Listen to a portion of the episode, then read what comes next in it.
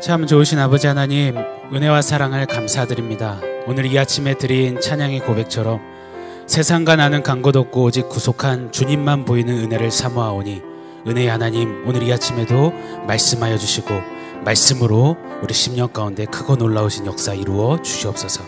예수님의 이름으로 기도합니다. 아멘. 어, 좋은 아침입니다. 오늘 우리에게 주신 하나님 말씀 마가복음 6장 45절로 56절의 말씀 제가 한 절, 성도님들이 한 절 교독하여 읽도록 하겠습니다. 제가 먼저 읽겠습니다. 예수께서 즉시 제자들을 재촉하사 자기가 무리를 보내는 동안에 배 타고 앞서 건너편 베세다로 가게 하시고 무리를 작별하신 후에 기도하러 산으로 가시니라. 저물매 배는 바다 가운데 있고 예수께서는 홀로 무태 계시다가 바람이 거스름으로 제자들이 힘겹게 노젓는 것을 보시고 밤 사경쯤에 바다 위로 걸어서 그들에게 오사 지나가려고 하심에 제자들이 그가 바다 위로 걸어오심을 보고 유령인가 하여 소리 지르니 그들이 다 예수를 보고 놀람이라. 이에 예수께서 곧 그들에게 말씀하여 이르시되 안심하라. 내니 두려워하지 말라 하시고 배에 올라 그들에게 가시니 바람이 그치는지라. 제자들이 마음에 심히 놀라니 이는 그들이 그떡 대시던 일을 깨닫지 못하고 도리어 그 마음이 둔하여 졌음이로라. 건너가 게네사레 땅에 이르러 대고 배에서 내리니 사람들이 곧 예수신 줄을 알고 그 온 지방으로 달려 돌아 다니며 예수께서 어디 계시다는 말을 듣는 대로 병든 자를 침상채로 메고 나아오니 아무데나 예수께서 들어가시는 지방이나 도시나 마을에서 병자를 시장에 두고 예수께 그의 옷가에라도 손을 대게 하시기를 간구하니 손을 대는 자는 다 성함을 얻으니라. 아멘. 예수님께서 물고기 두 마리와 떡 다섯 개로 남자만 오천 명 그리고 여자와 아이들까지 치면 만 명 이상을 먹이셨습니다. 굉장히 센세이션한 전대미문의 기적이었습니다. 인류의 역사를 보면 배고픔을 해결하고자 하는 인간의 끝없는 노력의 역사, 그 연속이라고 할 수 있겠습니다. 더 풍족히 먹기 위한 싸움이었고요. 먹을 것을 빼앗는 자와 빼앗기는 자, 이 대립의 반복이었다라고 해도 과언은 아닐 것입니다. 본문 당시 이 로마 황제 티베리오스의 이름을 딴 이 디베라 지역 그 광야에서요. 배고픔에 허덕이던 사람들 그 군중을요. 예수님께서는 한 방에 배불리셨습니다. 황제도 못했던 일을 예수님은 단번에 해결하신 것입니다. 그래서요, 순식간에 예수님은 슈퍼스타가 되셨습니다. 무리는 열광했고요. 그런 예수님을 요한복음 6장에 보면 억지로 잡아 임금 삼으러 했다라고 기록합니다. 배고픈 국민을 먹이시는 마치 요즘 유행어처럼요. 사람이 먼저다. 민신 대통령, 경제 대통령처럼 그렇게 군중은 예수님을 여기며 예수, 예수, 예수 열광하며 외치고 있는 것입니다. 이를 아시고요. 예수님은 제자들을 배에 태워서 보내시고 무리를 흩으신 후 혼자 산으로 떠나가셨습니다. 우리 45절, 46절 같이 읽겠습니다. 예수께서 즉시 제자들을 재촉하사 자기가 무리를 보내는 동안에 배 타고 앞서 건너편 베세다로 가게 하시고 무리를 작별하신 후에 기도하러 산으로 가시니라. 예수님은 먼저 이 기도하시기 위하여서 산으로 가셨습니다. 열광하는 무리, 흥분한 무리가 아니라요.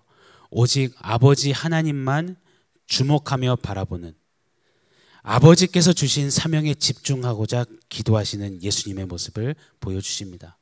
예수님에게서요, 사명과 사역과 이 부르심의 그 정도가 무엇인지를 보게 됩니다. 오병이어의 기적과 그 권능, 그 능력이요. 아버지 하나님께로부터 온 것임을 보여주시는 것입니다. 사랑하는 여러분, 우리도요. 그런 예수님과 같은 멈춰섬, 하나님 앞에 이 홀로섬, 그리고 거룩한 심표지금, 삶의 또 부르신 자리에서 기승전 그리고 결론을 온전히 하나님께 맞추는 그런 삶의 자리가 있기를 간절히 소망합니다. 이 예수님이 나아가셔서요. 이 제자들을 배에 태워 재촉하여서 태워 보내셨다라고 말합니다. 한번 상상해 보십시오. 제자들이요. 지금 아마 굉장한 흥분에 들떠 있었을 것입니다. 그 엄청나게 많은 무리에게 나눠줄수록 불어나는 이 떡과 물고기를 이 보면서요. 이 생전 처음 경험하는 이 기적과 어마어마한 이 사건 앞에서요. 그리고 게다가 사람들이 이 받아 먹으면서 막 감동하면서 굽신굽신 인사를 하는 거죠. 제자들이 기쁘기도 하면서 무섭기도 하면서요. 그리고 그냥 어깨가 한없이 올라갔습니다. 군중이 예수 예수 외칠 때마다 덩달아 높아지냐 거들먹거리고 그랬을 것이 불보듯 뻔한 일이었습니다. 그런 제자들이요. 아직 분별치 못하고 깨닫지 못하는 그 제자들을요. 예수님께서 재촉하셔서 빨리 보내시는 것입니다. 우리 52절을 좀 먼저 좀 읽어보도록 하겠습니다. 같이 읽습니다.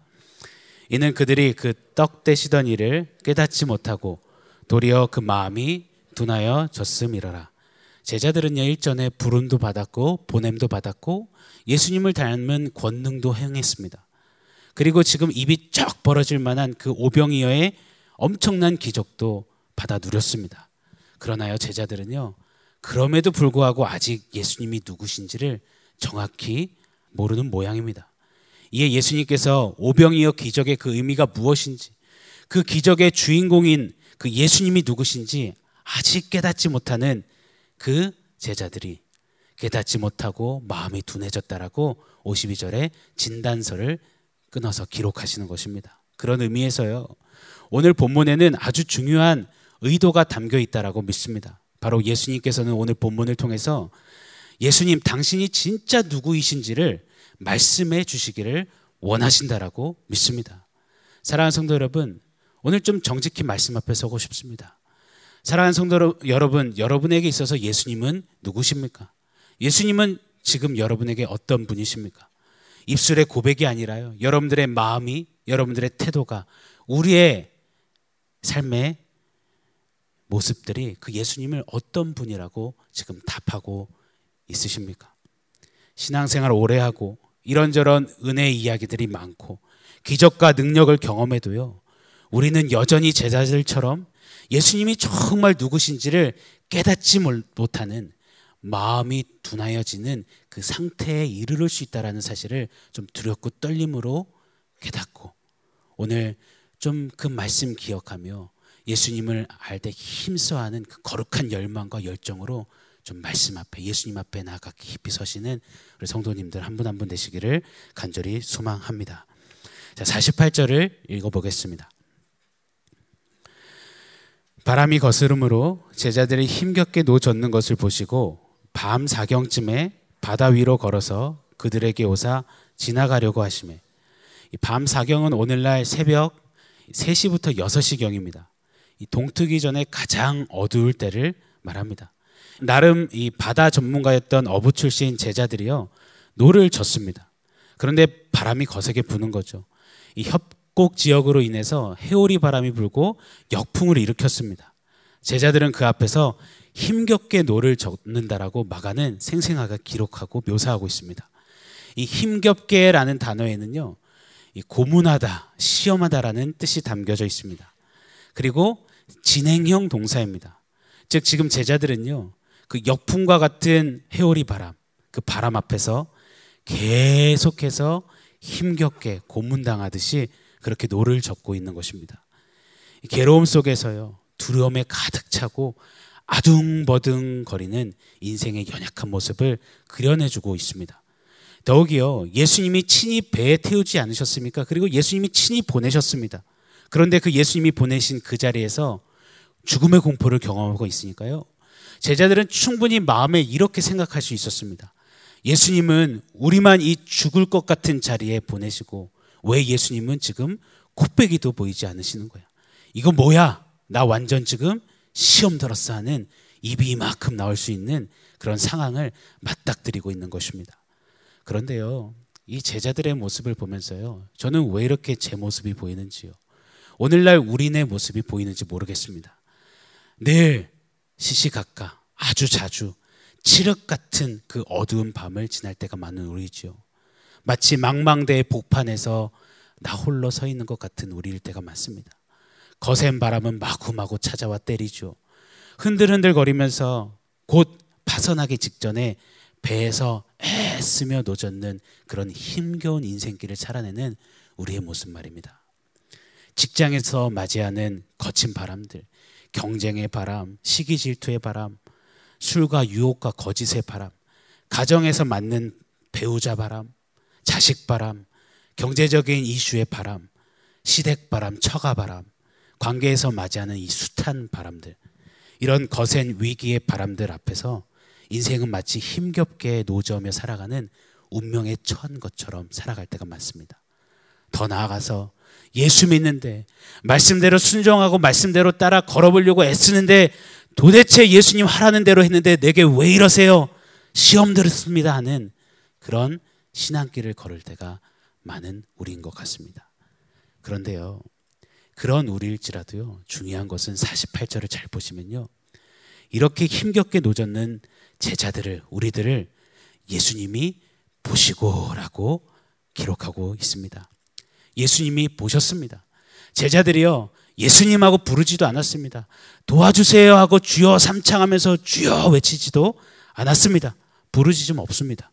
그냥 온통 바람에 흔들거리는 뱃속에서 전전긍긍 하면서 그냥 그 상황에 몰입되어 있을 뿐입니다. 죽을 맛이었습니다. 그런데 이 보시고도 진행형입니다. 예수님께서 먼저 보시고 그리고 계속해서 그 제자들을 그 인생들을 바라보셨습니다. 그리고는 바다 위로 걸어오셨습니다. 사랑하는 성도 여러분, 복음이 무엇입니까? 복음은요, 기쁜 소식입니다. 그런데 지금 이 거센 바람 앞에서 힘겹게 노젓는 제자들에게 있어서 가장 기쁜 소식은 당장의 기쁜 소식은 무엇일까요? 아마 이들에게 있어서 기쁜 소식은요. 이 바람이 그치는 것. 이 바람에서 건져지는 것이 기쁜 소식일 것입니다. 이것이 우리가 자주 빠지는 함정입니다. 당장 문제가 해결되고 어려움이 해소됨을요. 우리는 복음이라 여길 때가 많다라는 것입니다. 제자들처럼요. 배고픔 해결받고 흥분한 군중들처럼요. 그때 우리는 정신을 바짝 차리고 잊지 말아야 합니다. 우리에게 있어서 가장 기쁜 소식은 문제가 해결되고 소원이 성취되고 내 아픔이 해갈되는 그것이 복음이 아니라 기쁜 소식이 아니라 악전고투하면서 바람 앞에 힘겹게 노젓는 우리를 바라보시는 예수님 그런 우리에게 뚜벅뚜벅 찾아 걸어오시는 찾아오시는 그 예수님이 우리에게 있어서 최고 기쁜 소식 복음이라라는 사실 말입니다. 구원은요. 내가 노를 잘 저어서 배를 잘 몰아서 이는 것이 아니라 나를 보시고 내게 찾아오신 그 예수님에게서 구원이 나는 것임을 우리는 결단코 잊어서는 안 되는 것입니다. 따라서 오늘 어떤 바람을 성도 여러분 맞이하고 계십니까? 그 무시무시한 역풍으로 인해서 괴롭게 노졌느라 지금 힘겨우십니까? 예수님이 저와 여러분을 바라보십니다. 예수님이 그런 저와 여러분에게 오늘도 어김없이 두벅두벅 걸어 찾아오십니다. 찾아와 주십니다. 사랑하는 성도 여러분, 이거면 충분하지 않겠습니까? 이것이 우리에게 가장 큰 능력이고, 가장 큰 기적이고, 가장 큰 힘이고, 가장 큰 동력이고, 가장 큰 승리 아니겠습니까? 이 복음 되시는 예수님으로 인하여서 나를 보시고 찾아와 주시는 예수님으로 말미암아 감사하고 감격하는 은혜가 다시금 우리 안에 타오르기를 예수님의 이름으로 간절히 축원합니다. 우리 49절을 읽겠습니다. 같이 읽습니다. 제자들이 그가 바다 위로 걸어오심을 보고 유령인가 하여 소리 지르니 이 당시 문화에 있어서 바다는요 공포의 대상이었습니다. 우리나라만 해도요 조상적부터요 바다에는 이 신비한 정령이 깃들었다라고 믿고요 바다와 관련된 많은 미신과 설화들을 우리는 구전처럼 전해 듣고 그리 알고 배웠습니다. 바다 앞에 비나이다 비나이다 하는 일들이 참 많았습니다. 당시 유대인들도요 바다에는 무시한 바다 유령이 존재한다라고 믿었습니다. 민담 형식으로요 전해 듣고 전하고 그러면서 믿었습니다. 그래서 제자들이 힘겹게 노졌다가 맞이하게 된 예수님을 보고서는요 유령이다 하면서 화들짝 놀라 소리 지르고 있는 것입니다. 이 성경을 보시면 성경 속에서는요 바다를 주로 혼돈과 세상과 그리고 암흑으로 의미할 때가 많습니다. 이 바람을 일으켜서 거센 풍랑을 만들어 인생으로 하여금 힘겹게 만들고 결국은 그 인생을 쥐어 삼키려는 그 죽음의 바다, 그 살벌한 바다의 공포는요, 인생을 억압하는 세상 권세를 상징하고 있다라고 저는 믿습니다. 그런데 예수님이요, 중요한 것은요, 그 바다 위를 예수님이 걸어오시는 겁니다. 즉, 인생에게 있어서 가장 두려움의 대상이요, 인생으로 하여금 대적불가하고 난공불락의 그 바다, 세상 권세 그 위로 예수님이 걸어오시는 것입니다. 이는요, 그 세상 권세의 배후의 역사하는 사단의 머리를 짓밟고 걸어오시는 예수님을 지금 마가가 그려내주고 있다라고 저는 믿습니다. 우리 창세기 3장 15절 말씀 한번 같이 읽겠습니다. 시작.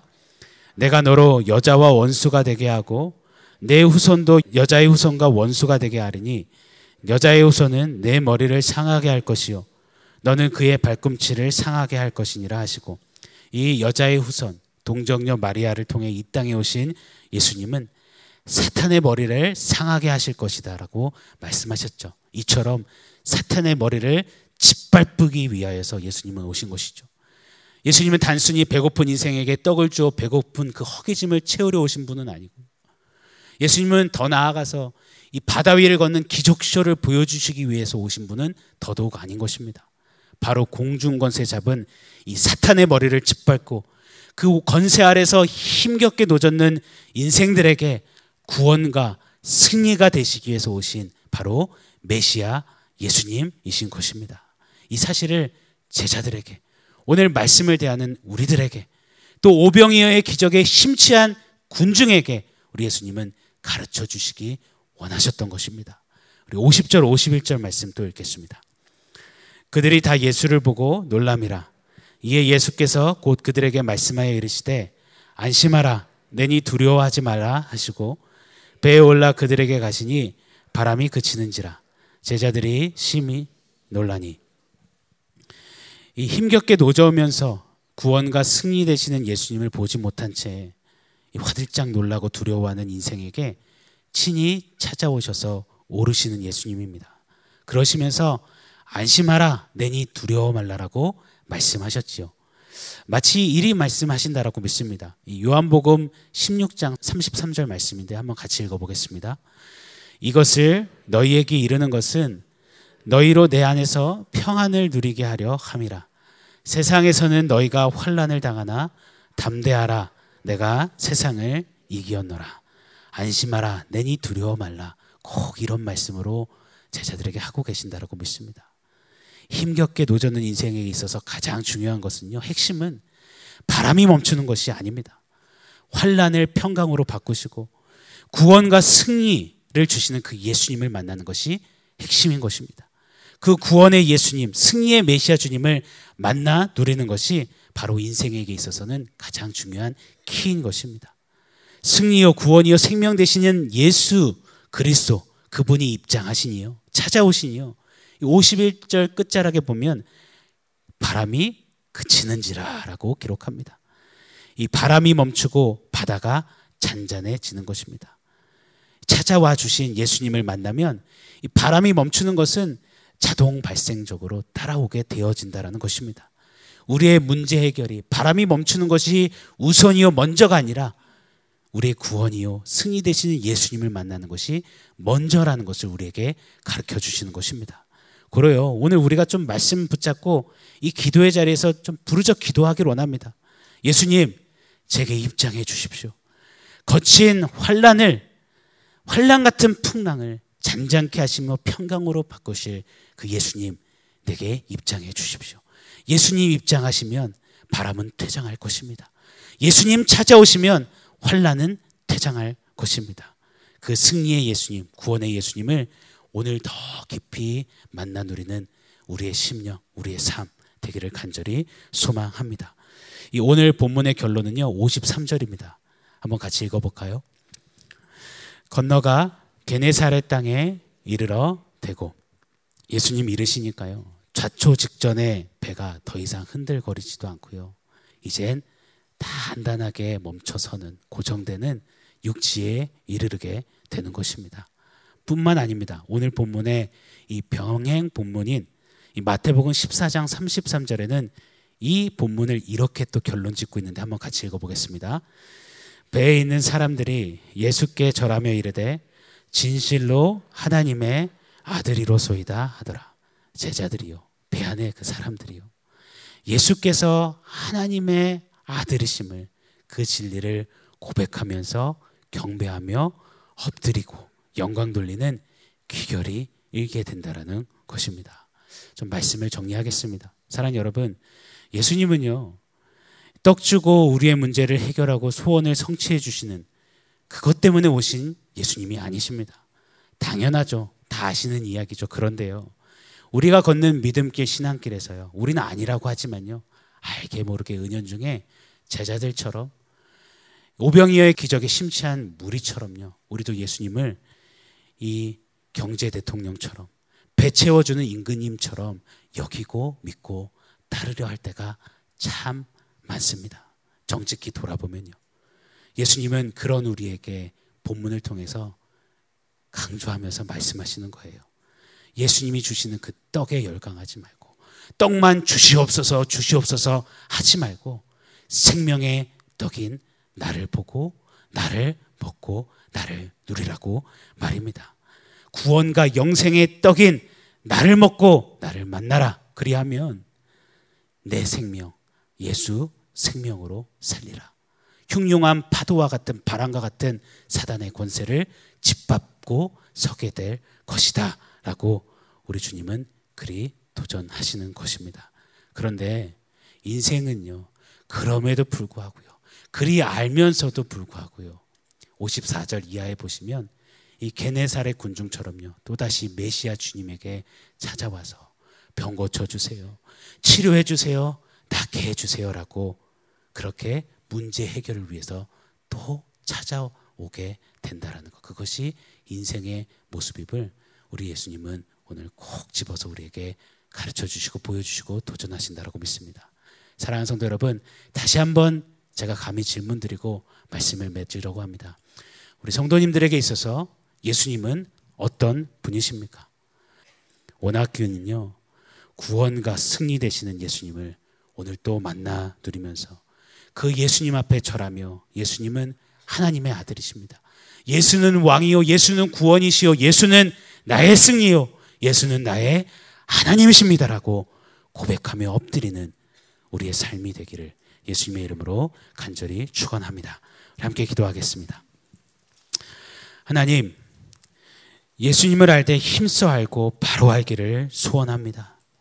내 만족과 유익과 내 소원과 문제 해결을 위한 예수님이 아니요. 내 영혼의 구원이시요. 승리가 되시는 예수님. 생명의 떡이신 영생의 예수님을 더욱 깊이 만나 누리는 우리 모두 되도록 성령 하나님 역사하여 주시옵소서. 예수님의 이름으로 기도합니다.